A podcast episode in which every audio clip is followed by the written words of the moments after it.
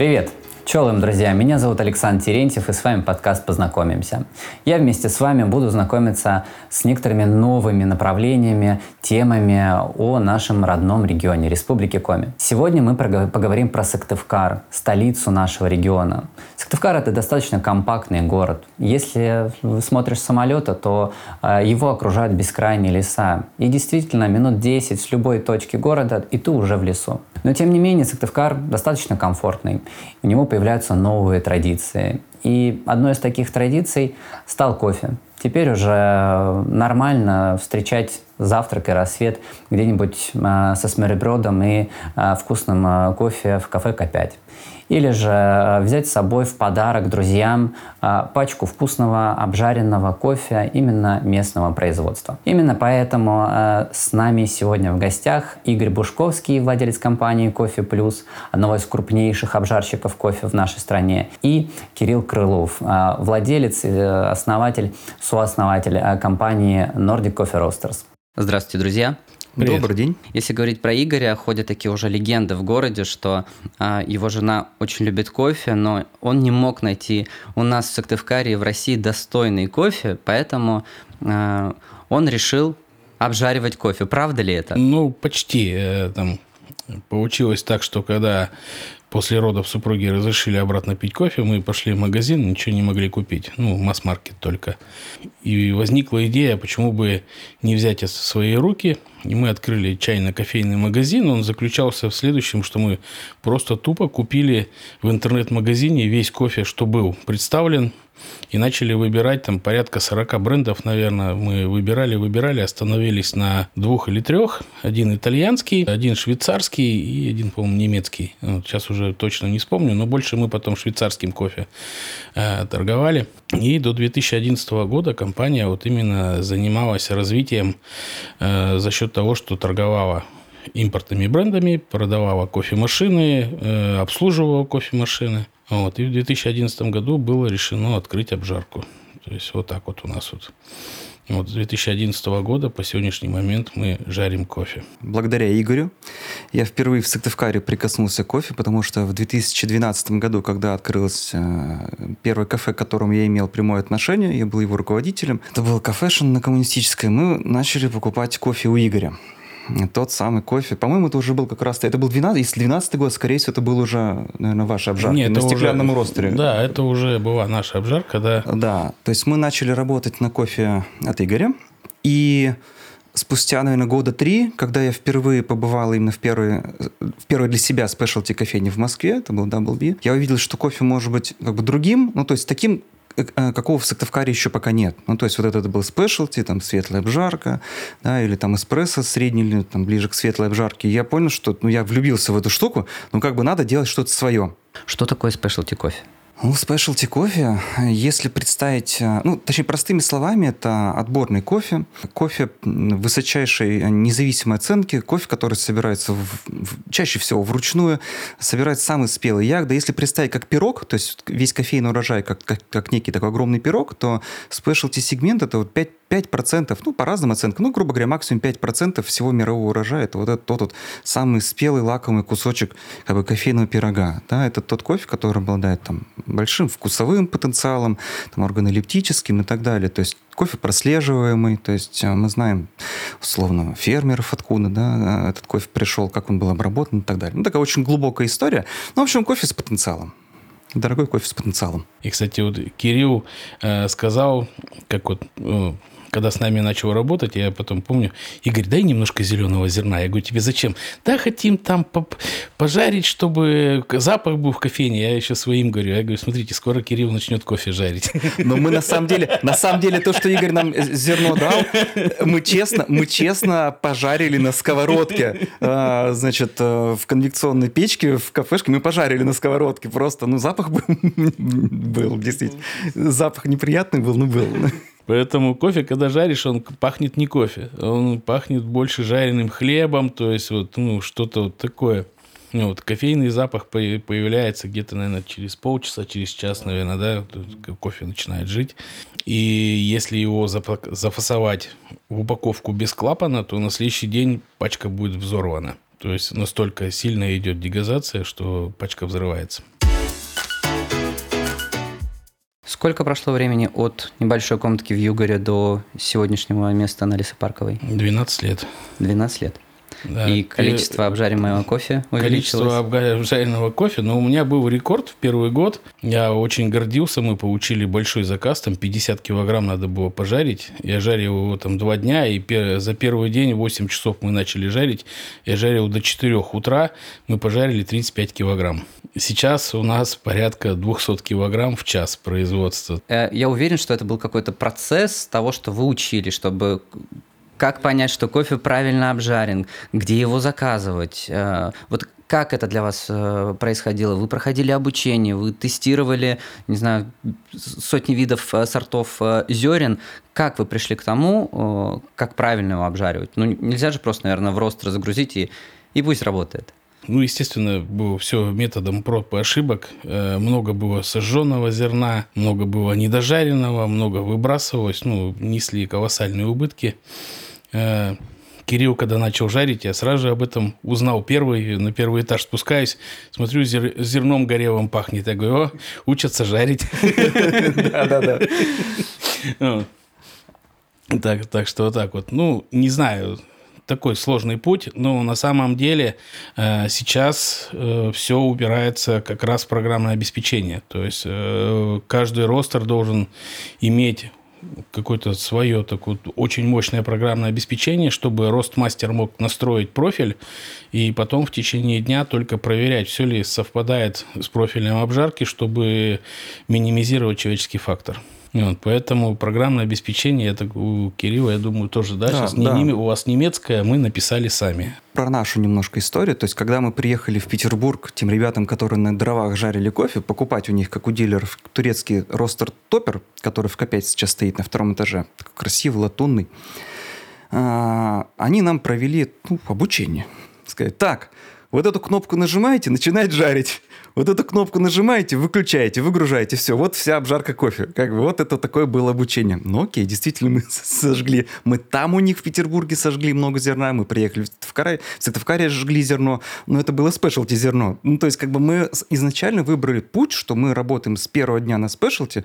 Сколько мы его пережгли действительно? Ну много. А потом, когда мы понимаем, что как-то все-таки... спешалти кофе, как хорошее вино, да, требует к себе какого-то, то есть, правильного отношения, да, то есть нужно, наверное, где-то поучиться. Но не где-то, а в данном случае, если мы говорим про спешалти кофе, то на тот момент была Европейская ассоциация спешалти кофе, была Американская ассоциация, потом они объединились в одну СКА, и в рамках вот этой международной ассоциации есть разные программы для разных участников кофейного рынка, то есть есть для бариста, для тренировки сенсорных качеств, есть для независимого оценщика программы для Q-грейдера, есть для обжарщика. Ну, собственно говоря, вот как бы мы отправили, то есть Ивана он закрыл 2 уровня обжарки по СКА, ну, то есть как раз-таки это были теоретические, практические как бы знания того, как нужно жарить для того, чтобы именно из спешалти кофе вот выцепить вот те самые нотки, как кофе не испортить. Я пошел учиться, у меня была pre-Q программа, потом Q программа, ну для того, чтобы, собственно говоря, мы с Иваном и в принципе вот с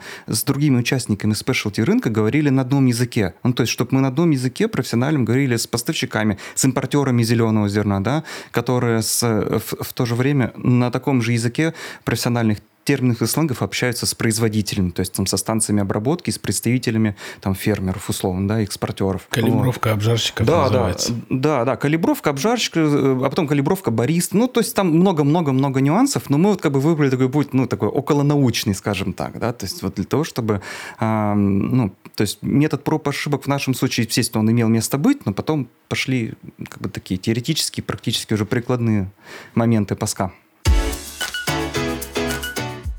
То есть вы обучили местные кадры. Вот как тяжело ли найти здесь вот человека, который... Действительно, это, наверное, сложная вещь, чтобы прочувствовать кофе, который все-таки новый продукт для нашего региона. Вот каков этот процесс был найти тех людей, которые могут это делать, у них получается, и вы действительно уверены в них? Все равно в любом случае идет какое-то просеивание, скажем так, песка, да, чтобы найти какой-то бриллиант. И постоянно ребята приходят на работу, кто-то в фасовку, кто-то на обжарку. Всегда следишь за ними, то есть кто как вот пьют кофе, то есть еще что-то. Потом дашь им набор сенсорики, потренироваться, смотришь, как у него по сенсорикой. То есть, если как бы потом дальше наблюдаешь, как у него с логическим у человека, с мышлением, да, потому что обжарка это не так, что вот здесь вот добавил, там логику нужно включать, чтобы получить вот результат вот здесь, поменять надо где-то там. На самом деле это трудно. То есть, очень трудно найти не просто людей, которые даже тебя слышат и слушают, а те, которые будут как-то внутренне мотивированы, что ли, саморазвиваться, интересоваться кофе, потому что, я не знаю, где они все. То есть, как будто мы пытаемся кого-то вырастить, даже иной раз лучше взять человека абсолютно без опыта работы в данной сфере, обучить его с нуля, да, но главное, чтобы человек вообще хотел что-то в себя впитать, как губка. Тогда будет какой-то эффект. Главное, чтобы глаза горели. А да, конечно. Глаза, если не горят, нет, до свидания. Я прекрасно помню момент, когда с кофейни на Карла Маркса Софу забрали, я так понимаю, на повышение. Это была какая-то личная уже для меня боль, что вот мой любимый бариста, она ушла на повышение, и кто же будет там в кофейне? Вот сколько человек вот так у вас, наверное, уже поменялось много, что вот именно люди, которые отвечают за этот персонал, потому что это действительно важно, чтобы, во-первых, учитывая, как часто ты ходишь, и они называют постоянниками своих клиентов, знают наизусть, кто что закажет, в какой день недели, с каким настроением, и что из сладкого меню, если есть, что они возьмут оттуда, или какую воронку предпочтет человек. Это сложно. Сложно ли найти вот эти кадры, которые потом на этой кофейне и влюбляют в Nordic, рассказывают про каждый напиток? Потому что для меня воронка была открытием. Я сначала не понял первый раз, когда выпил, но мне объяснили. Во второй раз. И так это постепенно, опять же, методом проб и ошибок, ты приходишь к тому, что этот напиток тебе нравится и почему он тебе нравится. Да, вообще очень сложно. На самом деле, когда мы открыли первую кофейню на Куратова, это был, можно как угодно называть, золотой состав, не золотой, это был первый состав именно бариста Nordic, который я вспоминаю, первый, потом второй, когда мы открыли следующую кофейню. Это, понимаете, это самое начало. Это то, что навсегда остается с тобой в памяти. Да? Навсегда в памяти остается первый бариста, которые именно заложили тот самый фундамент общения с гостями, той дружелюбности, той открытости. Как раз-таки вот этого момента просвещения, да? Когда гости приходили, по-моему, 2017 год, когда открылась эта кофейня, и, собственно говоря, то есть, с теплотой в душе вспоминаю, что как будто мы так на тот момент легко нашли вот их. Причем нас никто не знал, что такое Nordic, никто ничего не знал. То есть, была где-то обжарка, мы для кафешн жарили кофе и все. А тут появляется чего-то, бариста, какие-то действительно модные заварочники, кофейные, такие интересные девайсы. Игорь, у вас тоже есть кофейня на Октябрьском? Мы кофейню используем иногда для того, чтобы протестировать какие-то новые смеси, то есть мы бесплатно людям даем попробовать и просим заполнить анкету, чтобы уже понять. Это мы к этому привыкли, мы в Додо. Именно в Додо через R&D исследования все проводишь и уже понимаешь, что людям нравится. Допустим, бывают случаи, когда ты думаешь, этот кофе точно, он супер. А люди говорят, нет, это вообще не то, это класс. Это я как-то заварил Эфиопию, дорогущую, думал, мне она просто вообще, понравилась так, что... А люди сказали, кислятина, нам что-нибудь дайте, что-нибудь другое. Как получилось, что именно вас Федор взял в партнеры? На самом деле мы ведь первый килограмм кофе, который был проварен в Додо на Первомайской, это... Был проварен кофе в кофемашине Flyer, который мы продали в Додо, и кофе Донези. Вообще знакомство с Додо произошло таким смешным образом. Я в Югоре нахожусь, забегает такая девчушка с рюкзачком. Нам нужна самая дорогая кофемашина. Я такой, вам куда? Нам там в подвале мы пиццерию открываем. Я говорю, кофемашина тысяч за 50 стоит. Не, это, говорит, дешевая кофемашина. Я такой, не понял. Выбрали они тогда Flyer. Я тогда познакомился с Додо. Прихожу домой, у меня дочка сидит. Папа, смотри, что открылось. Берет комбо уже заказывает. То есть, купи пиццу.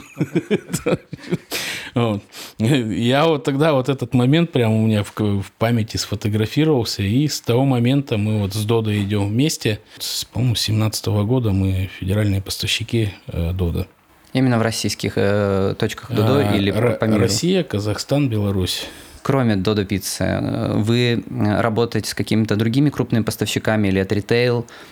Кто ваш клиент непосредственно? В ритейл мы попасть не можем, но мы туда стремимся. То есть мы как бы хотим зайти в ритейл с другим качеством, но пока не можем вот пробить вот эту стену, мы приходим, приносим продукт, нам говорят, что для российской обжарки у вас слишком дорого стоит. То есть и разворачивают. Ну, вот так. И рано или поздно мы эту стену пробьем и будем на полках в магазинах. То, к чему мы стремимся, и, в принципе, то, для чего вот, мощности завода и создавались. Сейчас как бы мы работаем также, кроме Додо, мы работаем с сетью Блинбери. Обжаривается поставщик Татнефти. Для Татнефти обжаривается кофе у нас.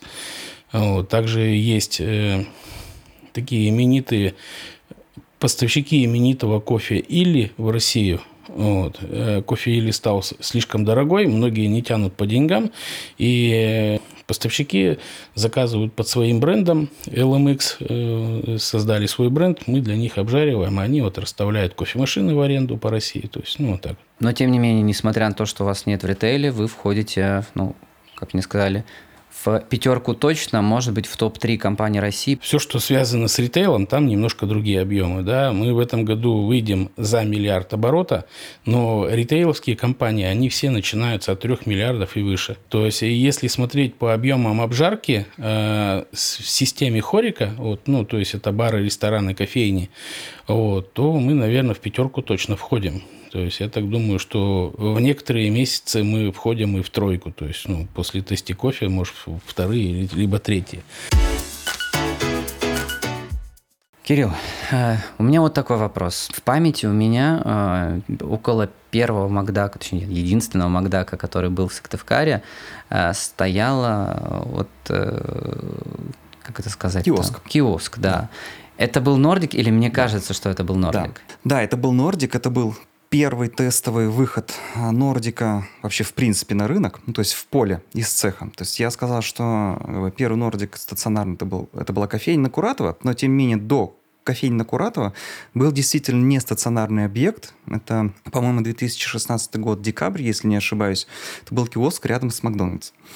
Мы открылись, такие молодые, зеленые, у нас такой классный, классная платформа бренда Nordic Specialty Coffee, стильный киоск, подсветочка, все светится. И ребята в декабре открывают в 2 метрах от Мака, куда можно зайти в тепле погреться, кофеечек как бы взять, да? И мы такие стоим, думаем, почему у нас людей-то нет?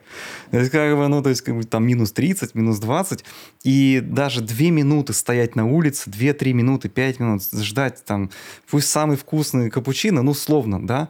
Ну, как бы люди стали не готовы. Потом открылось достаточно уже количество кофеен именно под звездой в Сыктывкаре, но самым, наверное, известным и популярным, ну, для меня по таким ощущениям является все-таки ваш, на мой взгляд, это ваш флагманский проект К5. Так ли это? И вот это историческое здание, которое из полуразрушенного, очень плачевного состояния вы превратили в культовое место в центре города.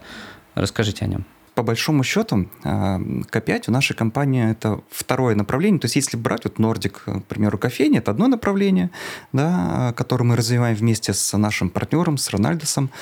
С первого дня мы вместе, он огромное количество финансовых, временных ресурсов вложил, своих нервов в то, чтобы этот проект заработал и продолжает его развивать, улучшать. Кстати, открою небольшой секрет. Мы сейчас вместе с архитектором, дизайнером разрабатываем проект по модернизации кофейни на Коммунистической, то есть 38, она будет полностью переделана, надеюсь, до Нового года мы обновим ее, будет очень классный, крутой проект, то есть она такая же будет маленькая, но там все будет по-другому.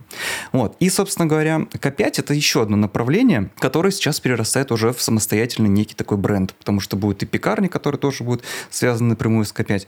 Но вот К5 это такой как бы семейный проект, что ли, меня, мои супруги, вот мы действительно, он был действительно в плачевном состоянии, этот дом, ну, так, без слезы не взглянешь. И когда мы уладили все вот эти там правовые дела, да, мы приобрели, выкупили у него это здание с Юлей, И мы решили, что ну, тут должна быть какая-то конфетка. Ну, действительно. То есть, и которая будет с точки зрения нашего подхода к работе с кофе, такой некой ну, педантичности, что ли, такого, ну, как бы, такого перфекционизма, такого доброго, хорошего. Ну, в общем, или как вот должно быть все лагом. У нас все должно быть хорошо, но в меру, так вот как-то по-скандинавски. И, собственно говоря, да, ну, то начали готовить такие юридические моменты, все-таки памятник архитектуры, проекты, проектные работы. Почти полгода мы только бумагами одними занимались, прежде чем первую там, обоину советскую там, или, там, с 90-х удалось со стены сорвать, потому что нельзя ничего там делать абсолютно без разрешения. И, собственно говоря, ну, если получилось так, что людям нравится, ну, вот если вот вам нравится, Александр, значит, наверное, все-таки в точку. Потому что, ну, как бы нам самим нравится то, что мы сделали. Мы научились пить кофе вместе с вами, да, вы развивались, и при этом чувство того, что кофе может быть вкусным, его надо пить, и он стал популярным, вот именно с вашим развитием, вашей компанией. Как вы это на себе прочувствовали? Вот как ваш клиент менялся, как они научились пить кофе, знать о вас? Просто видим, что продажи растут, вот, и, допустим, в магазины Мато Мате мы когда поставили наш кофе, продажи очень хорошие. То есть иногда приходишь вот туда, и, ну, мы так сделали, чтобы поставка была раз в неделю, иногда за неделю всю полку забирают с магазина. То есть вот это вот чувствуется. Ну и плюс чувствуются отзывы на Озоне, когда люди из республики пишут, как бы, что классно, что у нас в Коми производят такой продукт, ну, теплые слова говорят, как бы, ну, это очень хорошо. А если мы говорим про тот мате, который в гостинице «Авалон», большой, ну, достаточный поток как деловых туристов, как и в целом постояльцев из-за пределов республики, которые видят, прям заходя в этот магазин, с правой стороны сразу их встречает кофе. Вот, я думаю, для многих это удивление.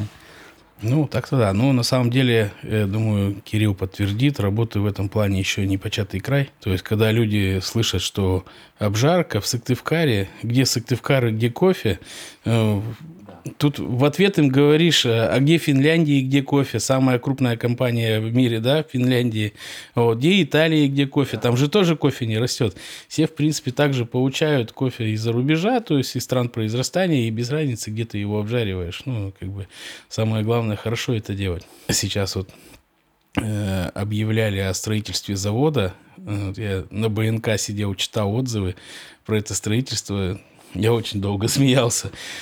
Все всплыли все экономисты города Сыктывкара. Конечно, диванные экономисты, эксперты. Что у нас логистический тупик, что за бездарь это придумал. Думаешь, блин, предприятию уже 12 лет. Ну ладно, дурак я, значит, что теперь? Ну, как бы вот так вот. Я думаю, что Кирилл, наверное, на своей памяти тоже наслышался всего. Когда мы только открылись, действительно, были фильтр гаджета, да, воронки Харио, Кемикса. Естественно, сначала их никто не брал. Потом мы стали рассказывать, что это, зачем, почему. Немножечко как бы спрос на них вырос. Я не скажу, что он сейчас какой-то грандиозный. Нет, это там одну-две точки в день возьмут, к примеру. Это очень мало, но тем не менее есть спрос. Но развитие в каком ключе? Буквально на прошлой неделе звонок из кофейни на от Вэжи. Звонит, значит, женщина и говорит, а вот я хотела у вас, значит, купить тут кофе покислее Эфиопия, а вот тут нету у вас. Значит, когда в следующий раз будет завоз? Значит, на секундочку, Сыктывкар, Эжва, кофе из Эфиопии, кислый, когда будет? Когда все говорят, что не кислый кофе, это плохо и так далее. Мы такие, ого, ну как бы нормально. А у нас логистика построена таким образом, что мы 2 раза в неделю пополняем полки, потому что еще, ну, полгода, год назад кофе с полок достаточно вяло продавался. Сейчас мы привозим в понедельник, к примеру, там маленькие или большие пачки. Не то, что сметается, но реально очень хорошо уходит. То есть, как бы спрос есть и на кислый, и на некислый кофе, то есть и на Бразилию, и на Эфиопию, и Колумбию, Кению. Все прекрасно идет, потому что мы понимаем, что уже сейчас появился тот потребитель, который вот немножечко в вкусах и вот, ну, как бы уже ориентируется в этих своих предпочтениях. Да? Хочется ему кофе поспокойнее или немножечко хочется кофе поактивнее с точки зрения там, кислотности, сладости и так далее. Поэтому, ну, вот интересно. То есть, наверное, все-таки чуть-чуть рыночек развивается как бы. Еще один момент, который хотелось бы обсудить, это в прошлом году, по-моему, у вас появился дрип кофе. Мы в этом году будем запускать дрипы, да. Мы как бы в этом году будем запускать и дрипы, капсулу Dolce Gusto, капсулу Nespresso. В Сыктывкаре это пока тема такая очень тяжелая. Людей долго надо приучать, чтобы они начали пить дрипы. Но Москва, Питер их пьют очень хорошо. История с капсулами. Производите сами капсулы. Не просто залить кофе в капсулу и запечатать. Ну, здесь история с капсулами – это... Такая у нас очень длинная история, на самом деле. Чтобы чем-то выделяться на рынке, то есть все просто берут, покупают на стороне капсулу, вот, алюминиевую, к примеру, либо пластиковую, засыпают кофе, запаивают. То есть мы решили пойти немножко дальше, чтобы выделяться в ценовой категории. И мы заказываем оборудование, у нас придет, которое будет формировать эту капсулу из алюминия. Алюминий мы будем закупать, фольгу алюминиевую для капсул в Китае. В России пока не нашли вот именно такого поставщика, кто может покрасить прямо вот как в цвет, как надо нам. И в принципе у нас будет запас по прочности, то есть мы хотим вот именно за счет этого выйти на рынок. В тот же самый ритейл, когда у нас будет запас 3 рубля перед основными конкурентами в России. В Питере, скорее всего, сделаем как обособленное подразделение именно по капсулам, только потому, что там был офис Nespresso. То есть у меня сотрудник из Nespresso будет заниматься именно развитием продаж вот этого направления. То есть посмотрим. Боюсь загадывать, но мы стараемся сделать весь цикл производственный, замкнуть в Сыктывкаре, чтобы единственное, что мы будем делать не в Сыктывкаре, это заказывать коробки с дизайном. Сказали дрипы, придумали японцы. Есть кофе по-турецки, по-ирландски, по-венски, американо. Есть ли какая-то возможность, что когда-нибудь появится кофе по коми? Давайте поговорим про кофе лювак, вот про эти все Black Diamond кофе, ну, то есть про то, что, грубо говоря, про некую обработку продукта до того, как он попадет дальше к обжарщикам, да, ну, то есть один из вариантов, я не знаю, там, кофейком накормить оленей, которые, да, ну, то есть вот если мы немножечко по цепочке назад отойдем, то есть вот и добавим какой-то такой уж прям реально природный колорит. У нас есть желающие попробовать. Да, вот, соответственно, либо таким образом двигаться, да, то есть попытаться как-то, с природой как бы совместить кофеек. Либо второй вариант, то есть если мы сами, как представители, то есть, мы с Игорем, или просто представители индустрии в коме придумают какой-то гаджет, да, здесь, в Сыктывкаре, потому что все равно, на самом деле, не так много, но кофейные компании, Гудстори, и российские придумывают какие-то вороночки свои, там, какие-то формы воронок с разными углами пролива, разных форм, пытаются патентовать эти устройства. То есть, если мы что-то такое сделаем, в таком направлении, да, и, соответственно, это устройство или этот гаджет будет иметь вот это такое происхождение и станет всемирно известным, почему нет? Вот уже можно смело сказать, что у нас есть действительно что-то прям, что реально связано с коми-кофе. Помимо обжарщиков, я имею в виду. Мы находимся, опять же скажу, в Сыктывкаре, и кофе у нас не только для того, чтобы пить, используется, но новые цели применения у нас находятся с прошлой зимы, да, то есть зима 22-23 в Сыктывкаре. Да, когда мы молотый кофе посыпали. Да.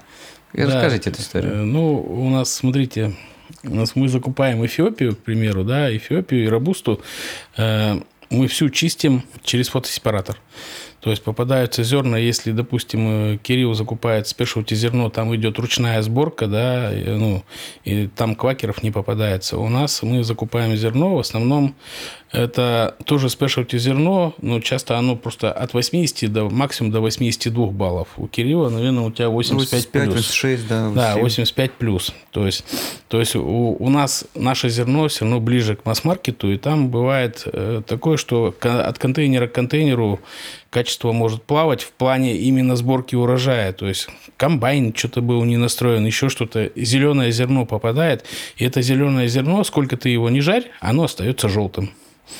То есть и вот этот квакер, как его называют, он портит очень вкус чашки. То есть, и мы его фотосепаратором выбиваем, а куда его девать? У нас его скопилось бешеное количество, и мы с городскими властями договорились, что давайте мы на турецкой кофемолке, которой было нам не жалко уже, намололи в грубый помол, перемололи и отдали.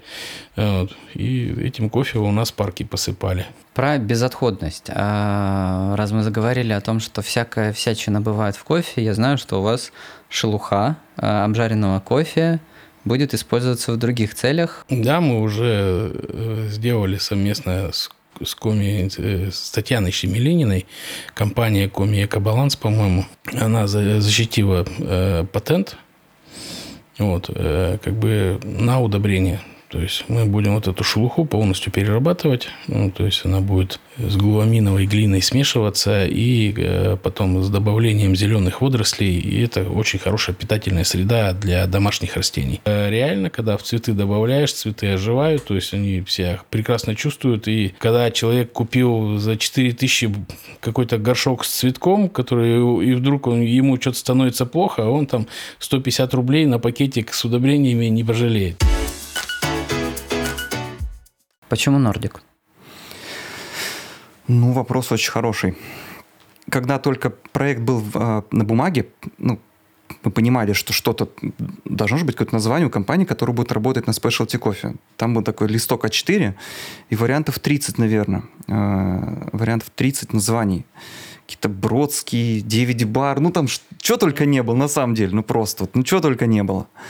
И когда мы сидели с ребятами, с креативщиками, которые для нас разрабатывали платформу будущего бренда, когда я понял, что мы зашли в тупик, ну все, ну невозможно уже перебирать все эти варианты, ну что ж такое-то? Я говорю, ребят, слушайте, ну вот мы же на севере находимся, ну какая-то скандинавская культура, ну давайте, вот, ну давайте Nordic, а уже, ну в конце концов. Такие, ну не, ну как-то нескромно. Я говорю, ребят, давайте. Nordic, мы же жарим кофе, ну будет кофе ростер, все, давайте, Nordic, кофе ростерс, и погнали, давайте, работаем вокруг этой темы, развиваем. Хорошо, но на тот момент я не знал, что есть норвежская компания Nordic Approach, ну, знаете, это вот среди сорсеров или среди вот компаний, которые очень плотно на местах работают с фермерами, со станциями обработки, компания, которая является и экспортером, частично импортером в Евросоюз зеленого зерна, это такой типа Rolls-Royce, Майбах, такой в кофейной индустрии. Но это та компания, которой, ну, как бы доверяют, которой стремятся. Когда появилась звезда? Звезда появилась на том этапе, когда мы поняли, что это будет Nordic. Что это будет Nordic Coffee Roasters.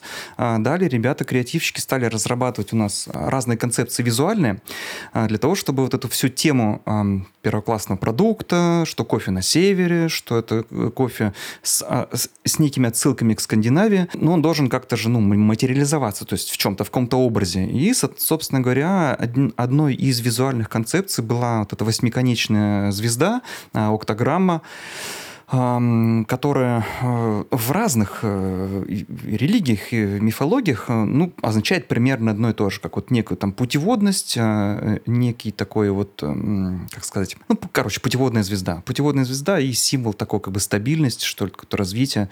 Вот, в общем-то, и звезда Nordic, мы ее позиционируем как такая полярная, северная кофейная звезда, то есть мы являемся некими проводниками в мир вот этого вкусного кофе, который берет начало на севере.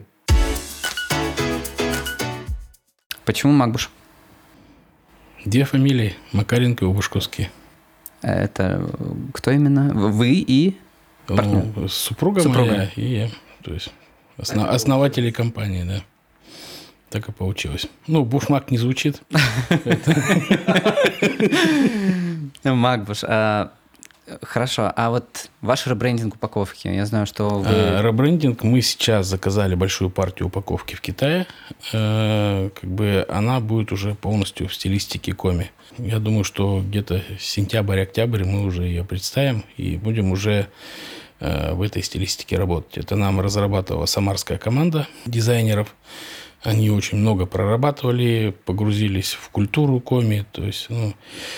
Но дизайн получился такой, что, знаешь, вот человек из Коми поймет, что это Коми. Когда мы провели исследование на Яндексе, все такие: о, марокканский кофе, клевый. Финны, вообще северные люди, пьют кофе. Поэтому ли он так стал популярен в Коми, что мы тоже север, И несмотря на самом деле он еще не так сильно популярен. То есть, если сравнивать с финнами, то, наверное, в Коми мы пьем, наверное, 0,5 килограмма на человека в год. Финны – это 9 килограмм. То есть, нам еще расти и расти до финнов. То есть, вообще статистика по России, то есть, если сравнивать Финляндию и Россию, то нам можно еще лет 10 не думать о развитии. То есть, скажем так, кофе будет развиваться, пока не дойдет до какого-то уровня плата. То есть, оно, в принципе, наверное, даже и в пандемию росло. Да, кофе рос. Вот, единственное, что все компании просели в 2020 году, когда и мы с убытком закрылись.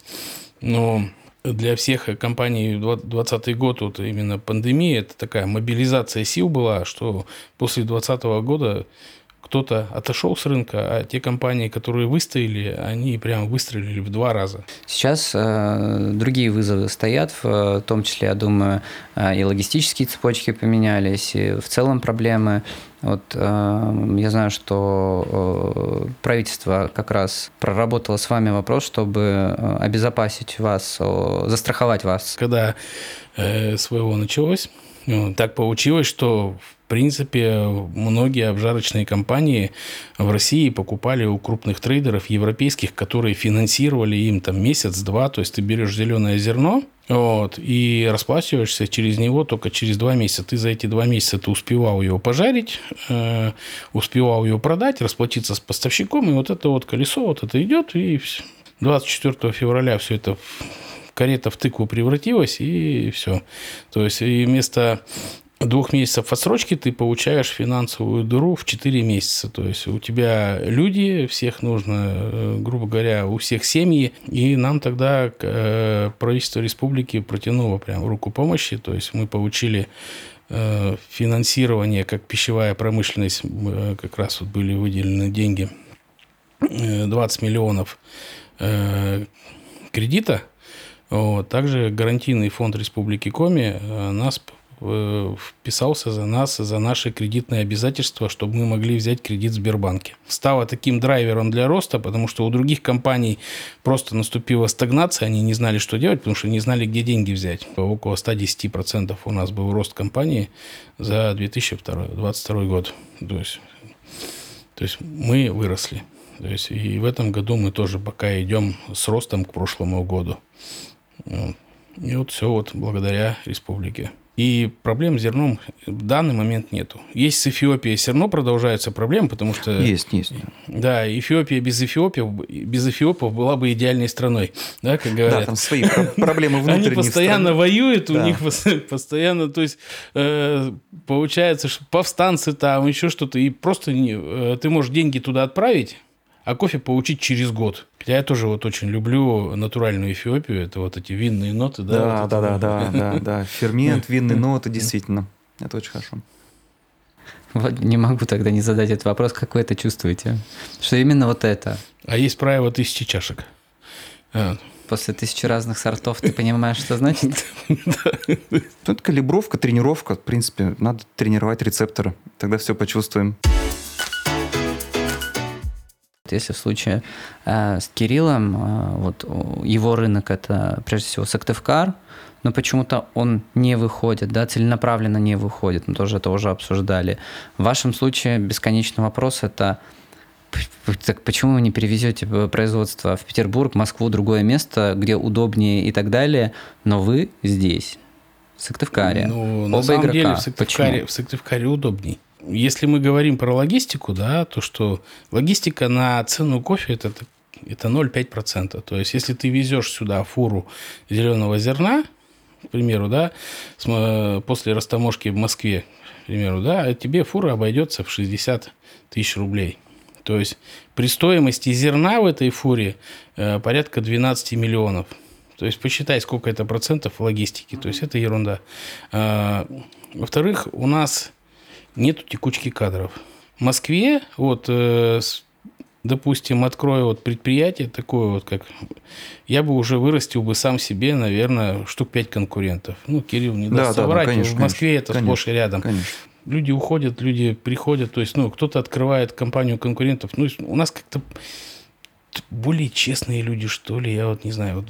Я вот никуда отсюда уезжать не хочу. Аренда территории в Москве 1200 рублей за квадратный метр. У нас 250 рублей за квадратный метр. Почувствуйте разницу. Доступ к магистральному газу у нас есть. В Москве иди, попробуй его найди. А без магистрального газа очень тяжело жарить. Слишком много неизвестных вклинивается в обжарку кофе. То есть, поэтому, не знаю, по-моему, самое идеальное место для обжарки кофе – это Сыктывкар. А кроме вот таких именно экономических соображений, есть ли какие-то свои внутренние? Да свои внутренние я уже говорил. Я из республики никуда. Я очень люблю республику. Очень люблю лес, очень люблю природу. Люблю с собаками выехать на машинах в выходные погулять. Вот. Съездить на рыбалку. В Москве ничего этого нету. И если ты захочешь куда-то съездить погулять, будь добр сесть на машину и проехать 400 километров. Перспектива не очень. Вот. А здесь у нас сколько? 20 минут, да? Да. Я соглашусь с Игорем про экономическую составляющую работы здесь. Безусловно, накладные расходы, то есть, которые мы вкладываем в килограмм каждого обжаренного зерна, они сравнительно, значительно ниже, чем если бы подобное производство, действительно, даже такое маленькое, как у нас, было бы в любом крупном городе. А с точки зрения такой эмоциональной составляющей, Сыктывкар – это мой родной город, я здесь вырос, я вижу, что, в принципе, перспектива определенная роста есть. И мне комфортно здесь работать, опять-таки, потому что город очень маленький, очень компактный, действительно, за единицу времени можно решить много вопросов, а еще останется время действительно выехать за город, да, насладиться природой. Последний вопрос. Мы с нашими коллегами, знаете, такая гипотеза у нас туристическая, что Сыктывкар, это кофейная столица России, да? Меня сразу же коллеги из Петербурга спросили, а как же мы? Это мы столица кофейная. Как вы считаете? Стала ли она уже столицей, есть ли у нее перспективы, или текущее положение, в принципе, о многом говорит, что все совпало. И природные климатические условия для того, чтобы люди хотели пить кофе, и игроки, которые вовремя подтянулись к тому, и теперь кофе доступен в Коми, он качественный. И вот все эти связующие звенья, они играют на то, чтобы мы могли так себя называть. Вот прям можно даже подумать, и сказать да или нет. Я думаю, что хочется, конечно, себя так называть, но действительно, назвав себя вот так вот, да, ты очень много ребят, коллег по цеху просто обидишь, да, Кирилл? Да, я выскажу сейчас, мне есть тоже там мыслишки. Потому что в Питере безумное количество компаний, которые влюблены в кофе, то есть, потому что Питер это само по себе, туда кофе приходит. Порт. Угу. Сразу же. Это первое, откуда оно начинает. Либо с Новороссийска,